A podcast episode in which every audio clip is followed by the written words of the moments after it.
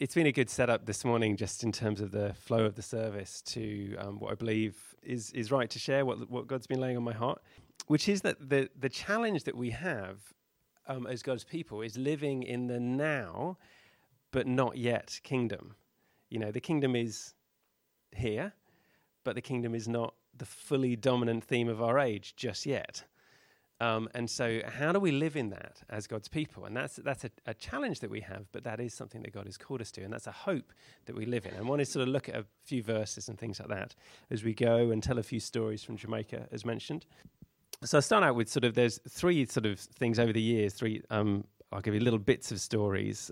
When I very first started working in Jamaica, so I, I um, Jamaica's had a has interesting history. There are no indigenous Jamaicans still alive. The British, um, the Spanish initially took over, and they sort of wanted to enslave the uh, original people, and so they brought you know slavery, war, and disease, and they managed to wipe out all the original Jamaicans. Um, and so then they imported um, Africans to work as slaves instead.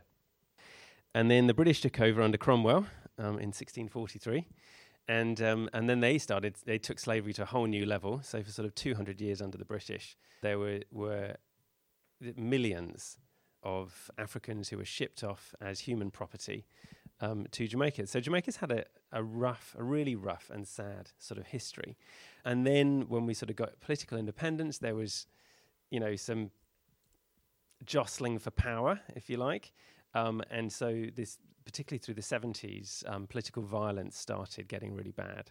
Um, and so there was sort of communities that would vote for one party or another party, and they would be they would get the right political connections and that sort of thing. Anyway, when I first got to Jamaica in 90, uh, well, I first went in 94, but uh, when I started working in the inner city, which is in 99, I went and I was, I was wanting to do some sports as a way of reaching out to young people and interacting with them. And there was this sort of bit of, of land called no man's land between one political affiliation and the other. And I went to go and look at it because it looked like a great open piece of land that you could develop as a sports facility. So I was sort of wandering out, and this little seven year old boy came and grabbed me by, by my hand. He sort of grabbed the edge of my finger and sort of tugged it and said, Sir, sir, don't go out there. They'll have an open shot. And just that was his lived reality at seven years old that you can't go to no man's land because that's the borderline and they're, they're shooting across that area. And I remember, you know, thinking, wow, that's uh, like completely not my expectation from a piece of land, you know. So that there was that. And then, um, look, a few years later, uh, and I, will I'll resolve these stories in a minute, but um, I wanted to sort of frame them initially. So there's that's one. Another one was one night we were doing a training course and um, and I went to drop home this sort of training people in discipleship and things like that. And I went uh, w- dropped one of the guys home, and as I was leaving the community, this guy flagged me down as a dark alley in the middle of a place called Majesty Gardens, which will make sense to Graham and Katrina and not many other people. Um, but it's a rough sort of shanty community. This guy flagged me down, and he had a big gun in his hand. And um, stopped, and he sort of then started chatting, and you know, saying he wanted some money, and I, I really didn't have much. And then he started getting increasingly sort of irate. And in the end, he sort of said, Hey, we run the streets here. You know that? We run the streets. You need to give us some money. And I kind of looked at him. I was like, Well, actually, no. God runs his whole world and he's in charge everywhere. And he looks at me right in the eye and he says, Can God save your life? And I remember kind of looking him back and this moment where you just felt the Holy Spirit right there with you and in you. And I felt like I can't love this guy and say, oh, maybe not. Like, so, so I remember just looking him straight in the eye and just really feeling the presence of God in that moment and looking him in the eye and just saying, yeah, God can save my life. And seeing this kind of like the darkness recede and this almost this fear in him as he was quite shaken. And as I did, a, a car comes around the corner and starts driving into the community, and he got a bit, you know, at the end of the sto- that story, he got a bit confused by this other car being there and me being there, and I was just able to drive away safely and, and came home. And but yeah, gave Lizzie a fair bit to pray about that night. But but that and then and, and then one other s- story. So uh, about a year after that, um, Liz and I were there, and we're part of this organisation called Fusion. It was founded in Australia and um, we're there in Jamaica as sort of the extension of Fusion in Jamaica. And there was a, a, shift in leadership, and there was a change in law to do with anti terror stuff and to do with tax stuff. And suddenly it became really hard to get money, any tax deductible money given in Australia could not be given overseas any longer. And, and also, our, our major supporter was a retired missionary, and she was, had cancer and she passed away. And so there was a season suddenly where all of the support networks just dried up. And you're there, sort of in Jamaica, which is economy is not the best in the world, trying to run a charity when all your support networks have just disappeared. And um, and there were a, a, couple of years there where it was really, really month by month. Just you know, I mean, it, it's always been month by month, but it was really, really, really. I mean, we did a budget in the middle of that, and we realised that we had um, 15% of our expenses guaranteed in our income. And so 85% gap to trust God for, which is kind of hard work. I know. I mean, you're probably people of great faith, but um, I've I found that really stressful myself. um, so the question in all of those stories is like, what's going on? Like, how you know, if God's kingdom is really here and in charge, what's going on when things like that happen? And how do you live? How do you trust and hope and have faith as you live that out? So let's get a look at a couple of scriptures, and then I'll, I'll f- filter back to those stories in a minute. But um, if we start with Matthew 4, I've got some of them up here, not all of them. So if you have your Bibles um, nearby, you can turn them on. so from Matthew 4, this is the sort of famous interaction between D- Jesus and the devil in the wilderness. And um, the devil took him up to a very high mountain, showed him all the kingdoms of the world and their splendor, and said, All this I'll give to you if you'll bow down and worship me. And obviously, Jesus said, Away from me, Satan, for it's written, Worship the Lord your God and serve him only. Now, implicit in that is the devil saying, I can do whatever I want with this because it's mine. Luke's version of the same passage makes what's implicit a little bit more explicit. Him in an instant, all the kings of the world, and he said to him, I'll give you all their authority and splendor. It has been given to me. Okay, this thing is actually been handed over to me. Now, in the garden, God created people in his image to be his image bearers in the world, to worship him and to represent his authority into the world. That was their job. And instead of doing that, they said, you know what? That top spot, the decision making spot, that, that's the spot we want. So we're going to worship our own desires instead of you. And then we're going to represent ourselves back into the world. And you know when when you're listening, like when there's like sound playing or something like that, and then the feedback kind of gets into the system, and it's this horrible. That's kind of what happened. The distortion of what we were created for when we started worshiping ourselves instead of God. This it just creates a massive crack at the foundation of what humanity is supposed to look like and be. And that was what happened. And we basically handed over the authority that was God given to the devil. We handed it over to the forces of darkness that control, rather than giving us freedom and hope and all the things that God designed us for, we handed it over to the wrong things. And we become trapped and ensnared, and humanity becomes n- no longer what it was designed and intended to be. Now, so there he is saying, Look, it's been given over to me. And Jesus obviously has got his priorities straight no, worship God and Him only. At the end of Matthew's Gospel, there's an interesting statement. Jesus came to them and said, All authority in heaven and on earth has been given to me. Now, from the beginning of the Gospels to the end, something has shifted, right? What shifted? Right, the authority. The hands in whom authority is kept have changed. Isn't that good news? Therefore, go into the world and make disciples of all nations. Teach them to acquire it. there. That something has shifted. There's been a, a, shift in the balance of power. The early Christians took a lot of the modeling of how they proclaimed the good news from a, a similar model that they'd seen in the, I guess, the, the political movers and shakers of their day. Um, 30 years before Jesus, there was a civil war in Rome for Jesus' birth. You had um, Julius Caesar had gone, he'd been sent by, it was, Rome was a republic, and he'd been sent by the Senate off to Gaul. And the marker of the Gaul was the Rubicon River. And uh, you could not come back unless the Senate told you to. And he was fed up with all the corruption there, so he just said, you know what, I'm going to cross that Rubicon, hence the phrase, and come back and I'm going to march on Rome. And he did. He, you know, got rid of them. He declared that Rome was now an empire, but then he got killed, stabbed and executed. And so then who's going to take over now? Okay, we've changed from being a republic to an empire. Our emperor, first emperor just got killed. Now what happens? And the two sort of potential people were Mark Antony and this guy Octavian, who was Caesar's adopted son and chosen heir. And so there was this sort of build up of tension around the place. It's going to be a war. There's these, you know, this guy wants to take power and this guy wants to take power. And they got their armies and they had a few, you know, they were going to fight here and they didn't. They were going to fight there and they didn't. And eventually they sort of all came, they came together and these two armies had this massive battle and someone won. There was a victory. It was, in that case, it was Octavian. And then there, the guys, and they, he was then called, he became called Augustus Caesar. That was his sort of royal title. And then they, they sent out their messengers around the Roman Empire to say, the battle is over, there is a winner, we now know who's in charge.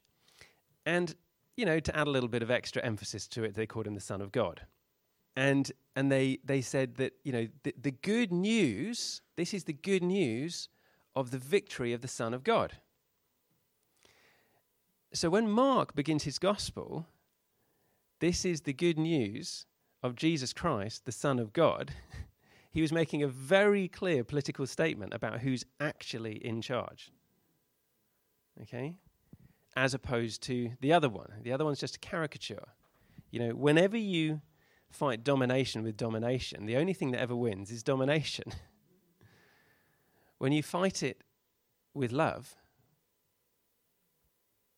then something else happens. And that's this kingdom is a completely different nature. All right? So where I was I started this thing out, there's this little kid who grabs onto my hand and says, Hey, you can't go out there. That's no man's land. That's a place that you can't go.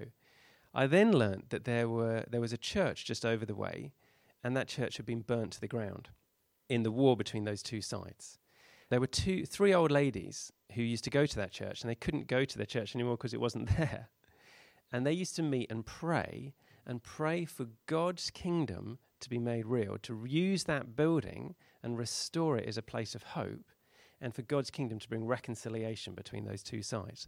And they kept praying, and they kept praying, and they kept praying. And they were praying to the King of Kings. And you know what? That church eventually managed to get a grant to put the roof back on it.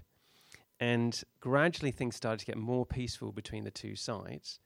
And we started running a youth meeting in that building. And I didn't even know about these ladies and their prayers until after that. And then someone said, Oh, do you know about Light of Life Church? I said, Yeah, we run a youth program there. He says, Oh, I have, go, I have to go and tell.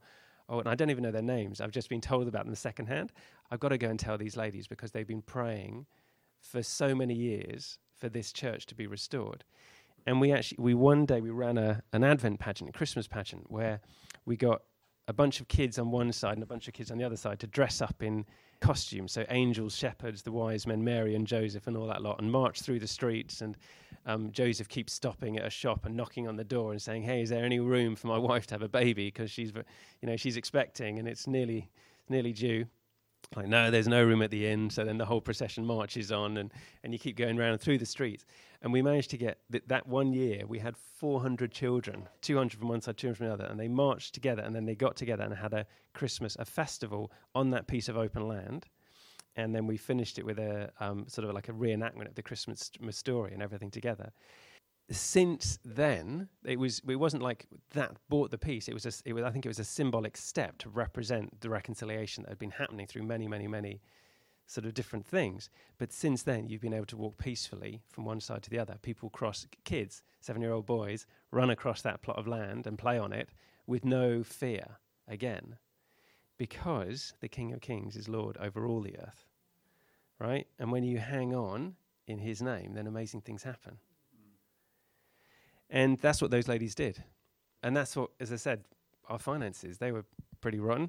Um, this little motley crew in Gillingham decided they were going to support us right around that time when we were down to our last 15%, uh, you know, as we prayed. And as we said, no, there was one night when Liz and I really prayed, you know, maybe God is telling us it's time to leave Jamaica. Like, is that what's actually happening here? Because we can't see any way. And we prayed and, and just knew, no, that's not right. Actually, he's telling us to hang on. So we'll hang on and we'll find, we'll trust God will find a way. And, and we did. And even the story I mentioned about the, this, this gunman, this guy on the street, he actually knew one of the local pastors, and I managed to get to meet with those guys. And uh, so I met with the whole gang and managed to share with them about the gospel.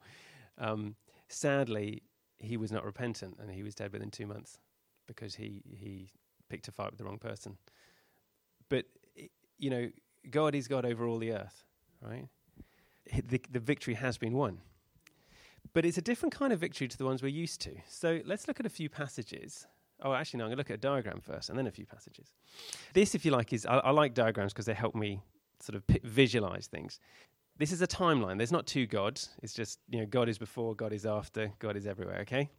He's a God who of, of justice, mercy, compassion. That's there's a Moses prayed, "Show me your glory," and God responded by talking about some some things about him that will never change. He will never not be just. He will never not be merciful, and he will never not be full of compassion.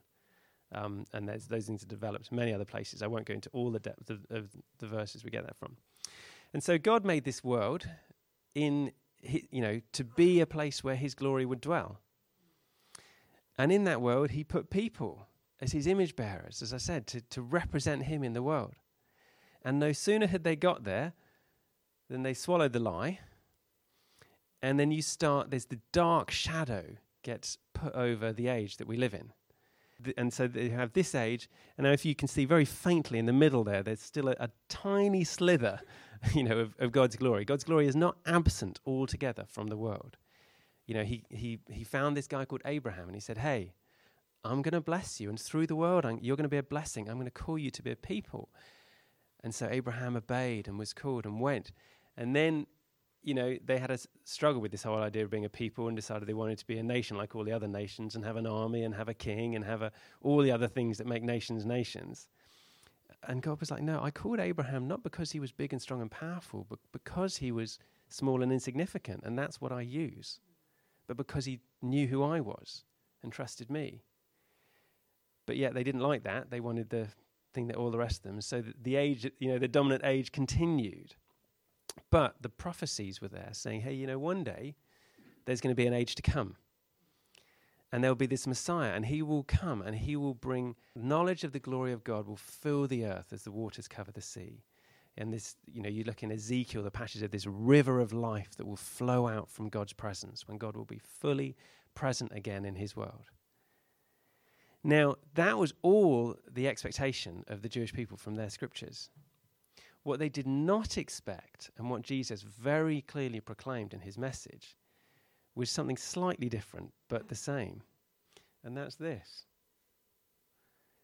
that the Messiah would come in the middle of this current age and bring the life of the age to come here now so that we can experience it and live in it, and then it will carry on forever.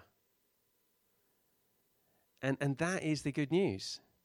You know, we don't just hope. We don't, the, the guy who said it as well with my soul, it's not just because, you know, I'm going to feel okay one day. It's because God is king over the, all the earth. And in the end, he will see this creation project through to its right end.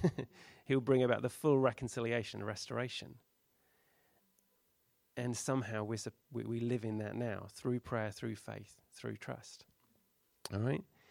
So that's, that, that's if you like, a little timeline. And now the the last bit there obviously should go forever and ever and ever. Which is it's it's not a timeline in that it's a short section. It, it's it's the forever and ever and ever bit. Let's have a quick look at the nature of this kingdom. Matthew 11, John asks a, pass, uh, a question, as you would if you were in his shoes. So this is John the Baptist. Read a little bit. So in verse um, 3, so at the moment John is in prison um, having been imprisoned by Herod for talking about righteousness and not kowtowing to the messiness of the political current leaders. so there he is in prison. And when he heard in prison about the works of the Christ, he sent two of his disciples and he said to him, uh, Are you the coming one, or do we look for another? Now, if you were in prison and the coming king was there, and you thought, you, you know, this was the guy who was supposed to bring restoration and hope and healing and life and righteousness, and you're imprisoned by a very unjust ruler, you'd probably be asking the same question. So, hang on a second, is this it, or, or, or we, is there something else that's going to happen? So Jesus answered and said to them, Go and tell John the things which you hear and see. The blind see, the lame walk, the lepers are cleansed, and the deaf hear. The dead are raised up, and the poor have the gospel preached to them. And blessed is he who's not offended because of me. He said, Hey, look, it's happening. The kingdom is here, and it's happening. So hang on. Now, John actually never left that prison cell alive. And so the age, this age is still here, but the life of the age to come is here as well at the same time. And it's set up to keep going. In Matthew 5, Jesus talks about what this kingdom looks like. Again, I won't read the whole of it, it's very well known, it's the Beatitudes. But you know, blessed are the poor in spirit, for theirs is the kingdom of heaven. Blessed are those who mourn, for they shall be comforted. Blessed are the meek, for they shall inherit the earth. Blessed are those who hunger and thirst for righteousness, for they'll be filled. Blessed are the merciful, for they will be they will obtain mercy. Blessed are the pure in heart, for they will see God. Blessed are the peacemakers, for they shall be called sons of God. And blessed are those who are persecuted for righteousness' sake, for theirs is the kingdom of heaven. All the ways of being that are completely contrary to the ways of this age. And he's saying, No, blessed are those people who live this way, who live with their hope in the right place because this kingdom is here and will be forever. And I'll look after you now and I'll secure, I have your, your eternity secure in me. Now, have it, even though that is, you know, that is the nature of the kingdom, people close to it have not always got it. in Mark 10, we have this wonderful story where it's uh, James and John. Now, we know that Peter was very close to Jesus, and you know he had a brother Andrew. So there's some sort of a power play going on here among the disciples. Before it's officially Peter, let's quickly get in there and see if we can get an official thing. One one of the Gospels records it as them, they got their mother to do it for them, um, or maybe it was her idea. I don't know, but um, but here we are from sort of th- verse thirty-five. They came to Jesus saying, "Teacher, we want you to do for us whatever we ask." He said, What do you want me to do for you? He said, um, Grant that we may sit one on your right hand and the other on your left in your glory. You know, it's going to be so glorious, you're going to need a right hand and a left hand man, we figure. So we're willing. You know, we're here. And Jesus said to them, You do not know what you ask. Are you able to drink the cup that I drink and be baptized with the baptism I'm baptized with? And it's probably one of those moments they were like, uh, uh, we're able. You know, like, uh, I'm not quite sure what he's getting at here. But we, we reckon, yeah, sure. You know, we'll, be, we'll, we'll walk with you, Lord. No worries. And then, and then Jesus says, I'm, I'm, sure he's having a little chuckle to himself. He says, Yeah, you'll, you'll indeed drink the cup that I drink and the baptism I baptize with. But to sit at my right hand and my left is not mine to, be, to give, but it's for those to whom it's been prepared. Uh, they've been tried for theft and they're waiting in jail for me right now, and they'll be on my right and my left when my glory is revealed. That's already been appointed. But yeah, you can still drink the cup, no worries. Uh, they don't get it, do they? Their expectation is, is something else. In Luke, there's a passage here. I'll just draw a little bit there. There's, it, it's this, this theme right throughout the Gospels is the difference between God's kingdom and the other kingdoms. So, Luke 9, um, in, in verse 18. It happened as he was alone praying, his disciples joined him. And he asked them, saying, So, who do the crowd say that I am? And they answered and said, John the Baptist. Some say Elijah, and others say that one of the old prophets has risen again. And then he said, But who do you say that I am? And Peter answered, You're the Christ the Son of God. It, you really are the one. You're here. God's kingdom is here in you.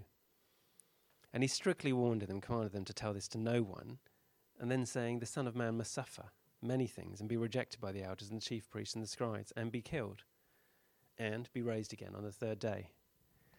Now that this is the way the kingdom's going to come. It's not going to come like the other kingdoms. It's going to come through sacrifice.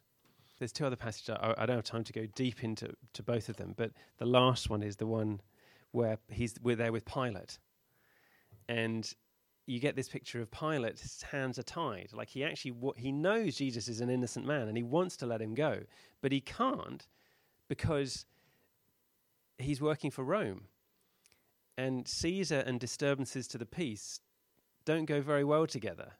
And if it's you're responsible for that section of Caesar's empire, you need to make sure that there's no disturbances. And so he gives up who he knows is a righteous man because he can't. And there's this, this amazing sort of line Pilate says in the middle of that. Jesus talks about truth, and Pilate says, What is truth?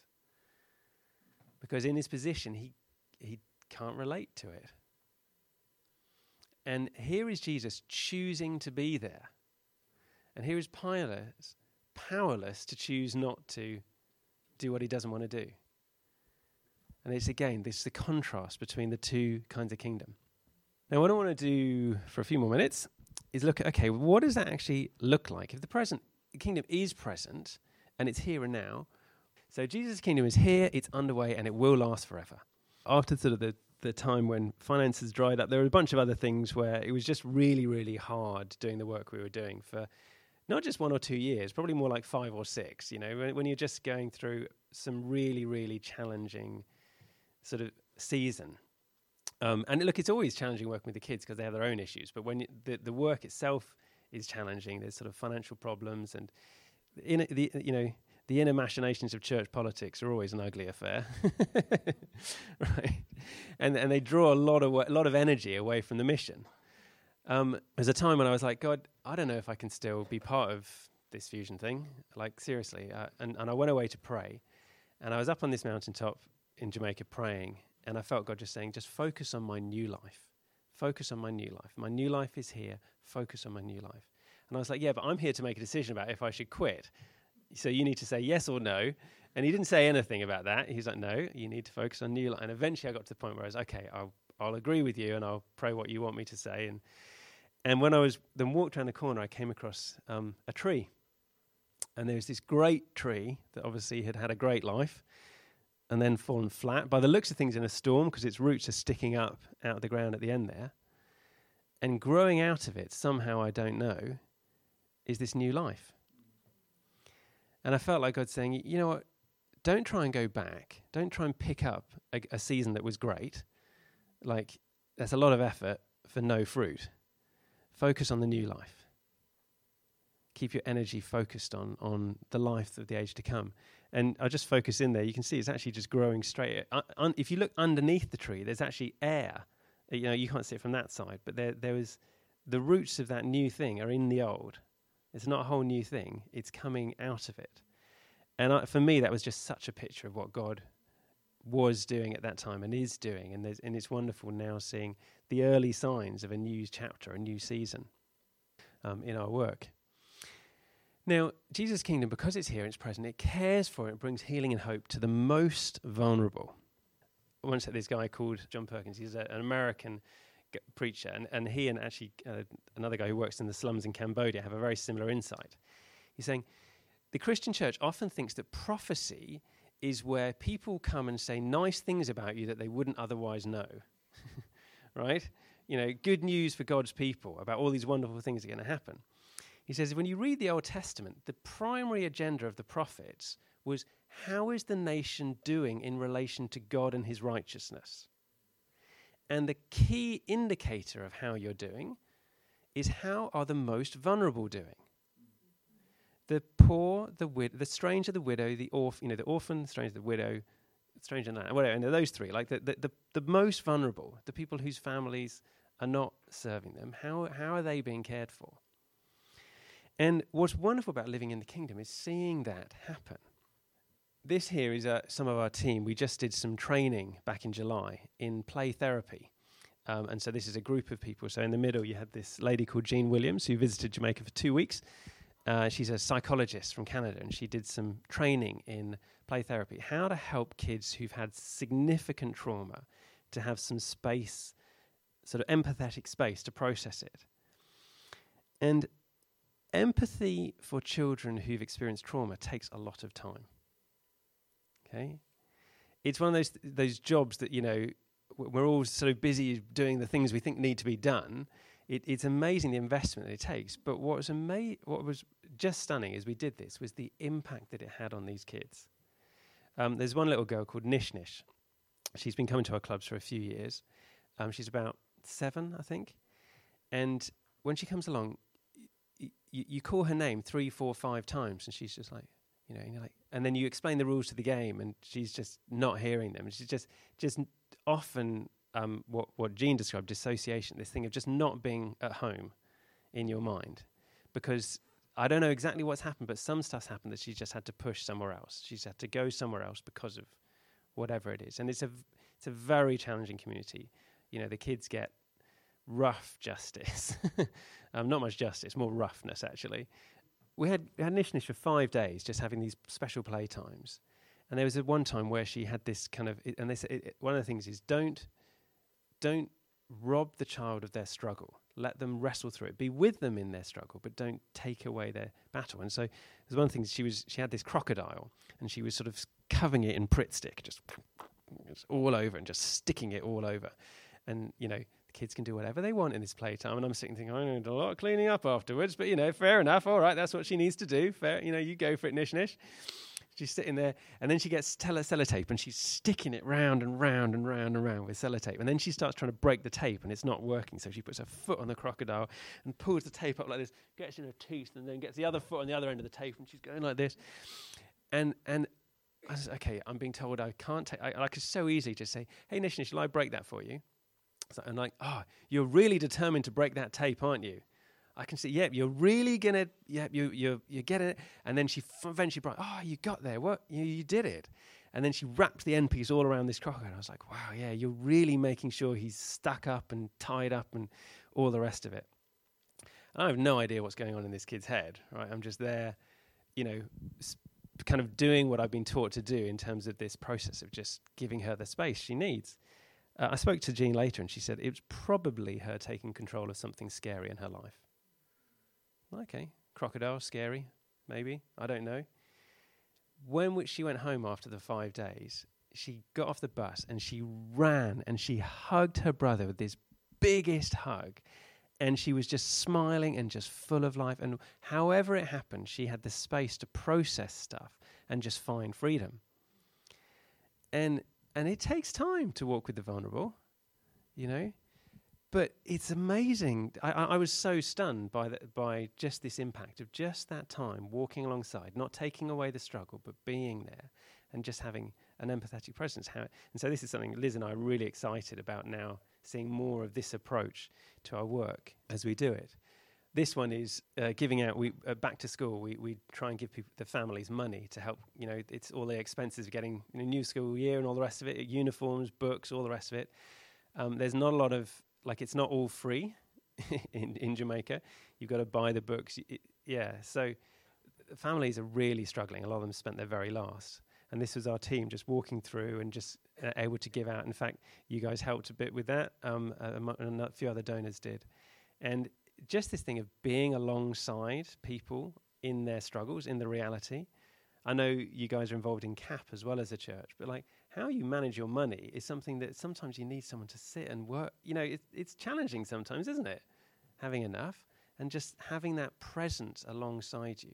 That's a real part of being the kingdom, bringing that healing and hope to the most vulnerable.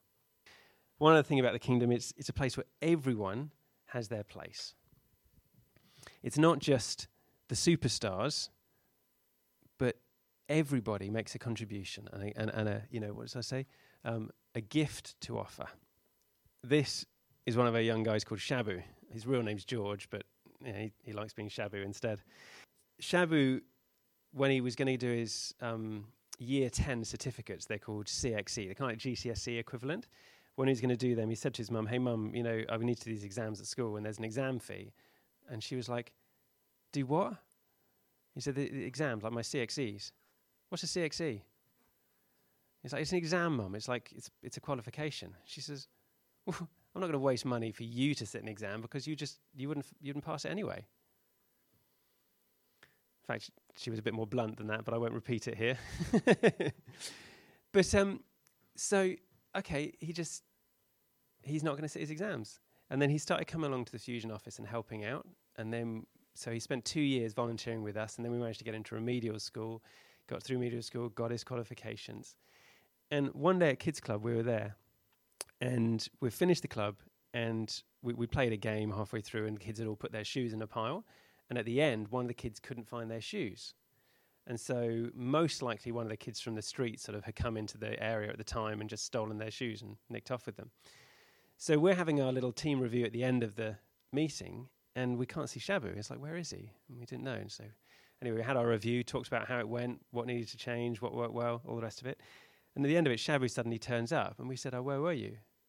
And he says, oh, I, walked her home and bought her shoes on the way. And we're like, I was like, oh, well done. And he said, yeah. He said, I didn't want her to get the beating.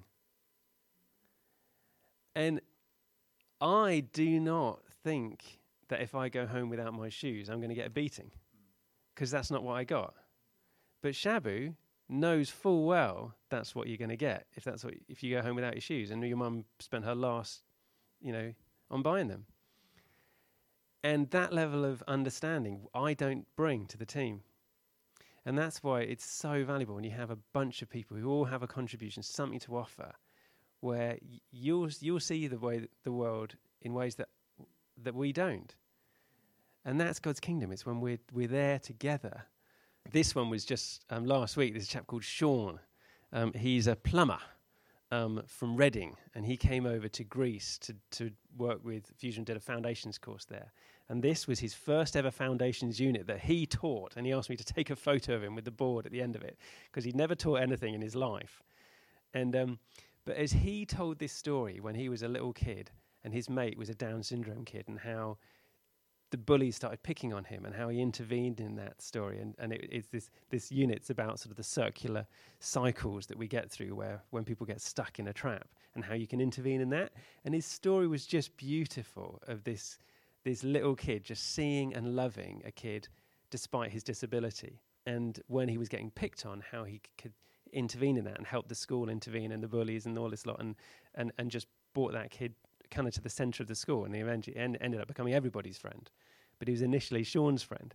And sh- when Sean taught, he just brought something again that was such richness that no one else would have brought. And that's the kingdom. It's a kingdom where everyone brings their little piece that's different. We finished that course with a festival in the middle of a place called Katerini. Um, in, this is in Greece. So here you've got a Russian, a Ukrainian, an Albanian, a Greek, Syrian kids. I think these ones are Syrian as well. I can't remember all this lot. The, the church there, they hired housing for 110 families from Syria. We did this festival alongside the church in the middle of the town centre, and we had a bunch of different people. Greeks and Albanians don't like each other to start with, by the way. and we had a really vari- varied team from all these different places. And, and those Albanian kids just welcomed these little Syrian children. One of these boys had scars all over his face. I don't know the full story welcomed him into the thing, and just this life and energy where everyone was was helping out. It was a, is a sort of major community festival, and at the end of it, it was just this beautiful moment. This is near the end, where everybody was welcome, everyone had a place, everyone bought something, and it was it was just a taste of the kingdom on earth. It was really really special, and that's what what the kingdom is. It's something where everyone has a gift and everyone has something to offer. And when the kingdom is present like that, it makes a life giving impact on society. You know, the, when the kingdom is present, it brings life and hope. What you see, the picture there is a banner, and that was being painted at Easter. So Zoe's there with a bunch of other Jamaican kids, and they're all painting this banner.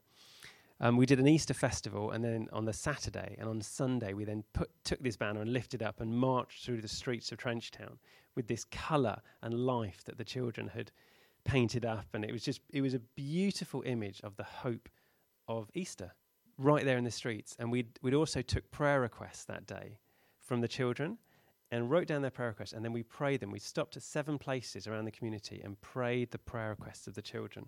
It was just amazing hearing the community hear what is on the heart of the children to be prayed for. And, you know, one of these kids said, um, Stop killing the children. That was her prayer.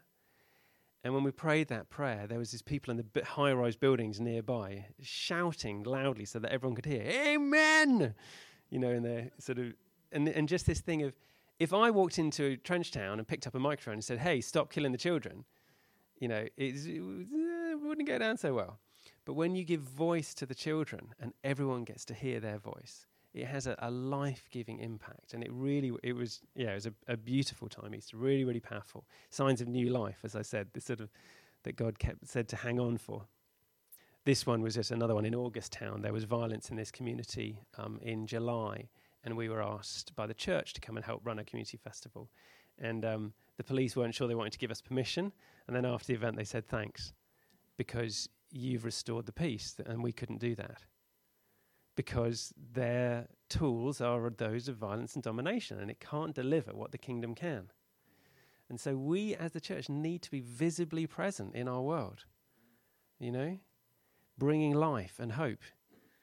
That's why you need to keep praying for this building so that you can be present at the, the middle of, of, of, of the world that you're a part of. Lastly, none of us can live out the kingdom alone. The kingdom is something that we, it, we're called to together what's what's been really significant, like w- in Jamaica, we work alongside some Americans they see the world very differently to us. And they and the, and the Jamaicans we work with and us make a, a motley mixed bag variety of people and the different types of people we have on our team.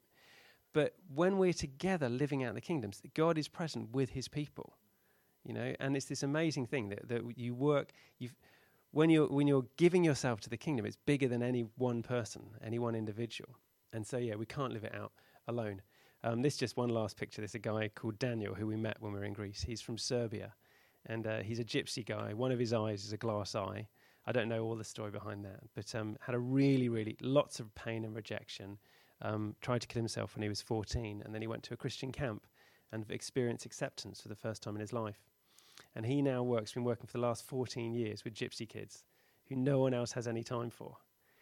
And uh, and he's just hanging on and he has a little support not much but when he came to foundations and was there with a bunch of other people you could just see that he, he was he was in tears as he left like it was so life-giving to him to be around other people now you do have to do a lot we are individuals and we need individually to take responsibility for our part in the kingdom that can feel lonely but we never do it completely alone we've got to be in somehow in fellowship with other and praying for each other so um yeah I would add him to your prayer list if you, uh, you are praying for him. He's an amazing trooper for the kingdom.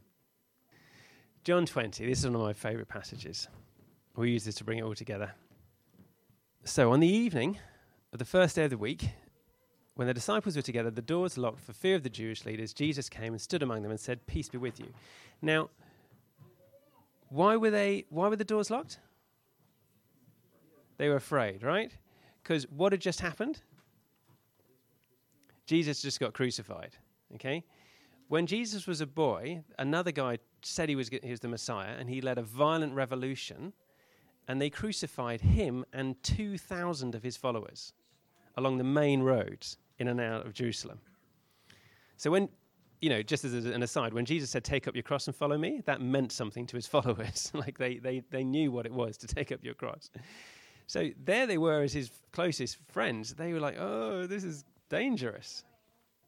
Jesus suddenly, if, if, if a, some guy that you knew was dead suddenly walked into the room, what would you do? Yeah, faint, freak out, right? So Jesus' first words are, hey, peace be with you. All right, calm down, chill out. It's all right. It's me. Okay, and after he says that, he shows them his hands and his side. Why? Proof. It's me. It really is me. It's me who actually was physically dead and physically alive. You know, starts telling them scar stories. Okay? And they were overjoyed when they saw the Lord. Oh, wow, it really is you. They're so overjoyed. And again, he says, Peace be with you. So it's like, okay, all right, you're freaked out. I had to calm you down. Now you're over the top. Calm down again. All right? And then he says something really important. As the Father has sent me, I'm sending you. What happened when the Father sent Jesus? He died, didn't he? As the Father sent me, all right, now it's your turn. But he doesn't just leave it at that. And with that, Why is he breathing on them? Yeah, it's very symbolic. We sung it earlier, didn't we? Breathe on me. Why is he, why is he breathing on them? When did God last breathe on humankind? In the garden. What was lost is now being restored.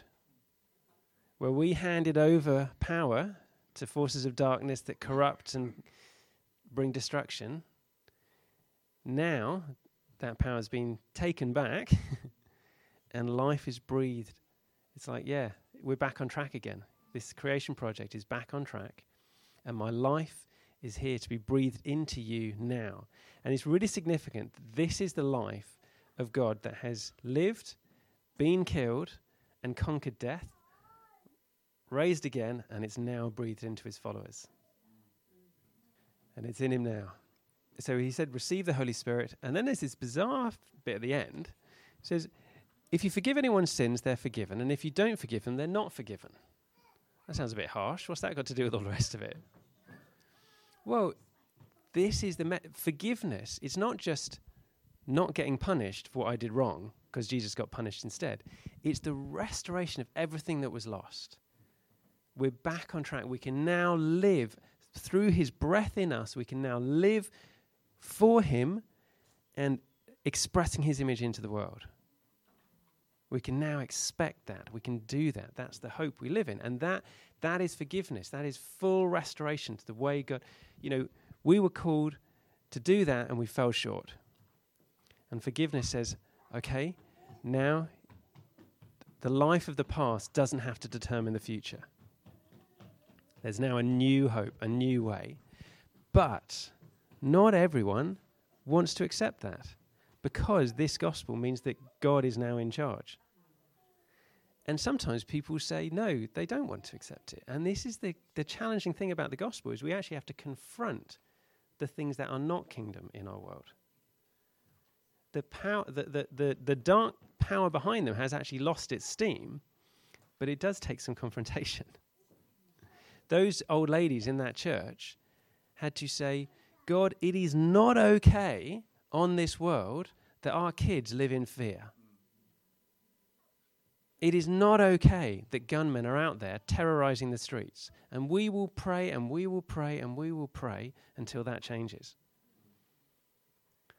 And uh, there was a, a, in, a, case actually once where this guy, one of the gunmen, um, he threatened. He, he was he started getting a little bit out of order, and he came and he threatened one of the pastors in Trenchtown, um, like with a gun, said, "I will, I will kill you if you don't give me some money." You know, the, the pastor didn't, and he shortly after that, this same guy killed a police officer, and he was then picked up by the police, taken off, and he wasn't treated very well, and he, he didn't last long and and we were praying for the peace of the community and i honestly believe that he crossed a line where his influence in the community was not helping god's purposes and he'd been offered repentance and he didn't accept it this is our gospel I mean, i'm not you know praying that the police come and kill people or in the way of you know your wonderful plans for the for the community center um, but it is right to pray for people to accept this gospel and it's right to confront where they don't that's that is our good news.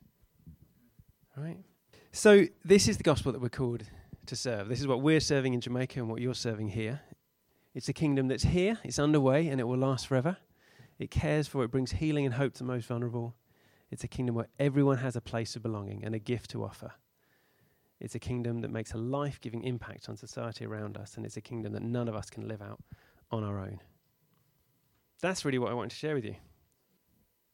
Do you want to, we pray to start with. Do you want to pray to finish as well? Yeah, what do you pray? Okay. You pray yeah, Father, I just want to thank you for the time, the extra time, Jamaican time that we've had this morning. thank you for your kingdom. Thank you that it is present right now.